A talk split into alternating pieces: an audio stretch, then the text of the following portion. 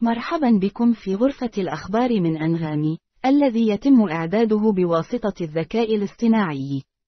نبدأ اليوم الخميس الثامن والعشرين من ديسمبر بأحدث الأخبار العالمية، حيث أعلنت الشرطة عن العثور على الممثل الكوري لي سون كيون، الذي اشتهر بدوره في فيلم الطفيلي، ميتا.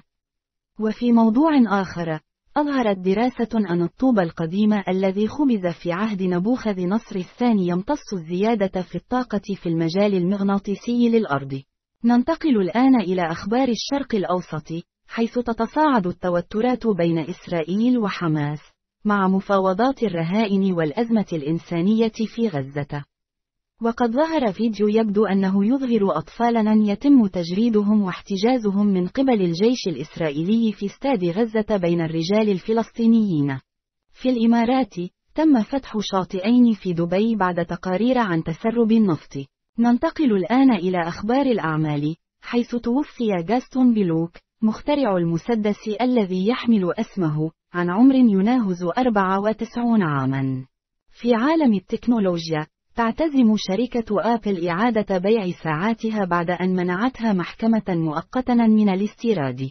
وفي الرياضة، حقق مانشستر سيتي فوزا على إيفرتون، مما أقربه من ليفربول. وأخيرا، في عالم الترفيه، احتفل دوين ويد وجابرييل يونيون بعيد الميلاد مع عائلتهما المتكاملة. متابعة للنشرة، اسمحوا لي أن أرحب بمحرر الأخبار.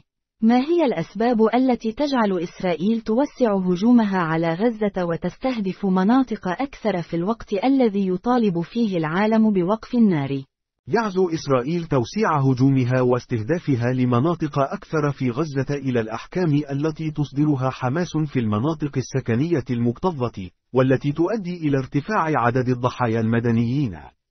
يقول رئيس الوزراء الإسرائيلي بنيامين نتنياهو إن القوات الإسرائيلية تعمق القتال للتصدي لهذه الهجمات وحماية المواطنين الإسرائيليين. ورغم الدعوات الدولية لوقف النار، فإن إسرائيل تصر على استئناف العمليات العسكرية. شكرا لكم على الاستماع، ونتطلع إلى مشاركة المزيد من الأخبار معكم غدا. ونوصيكم بالاستماع إلى أغنية ما بنساك للفنان رامي عياش على أنغامي.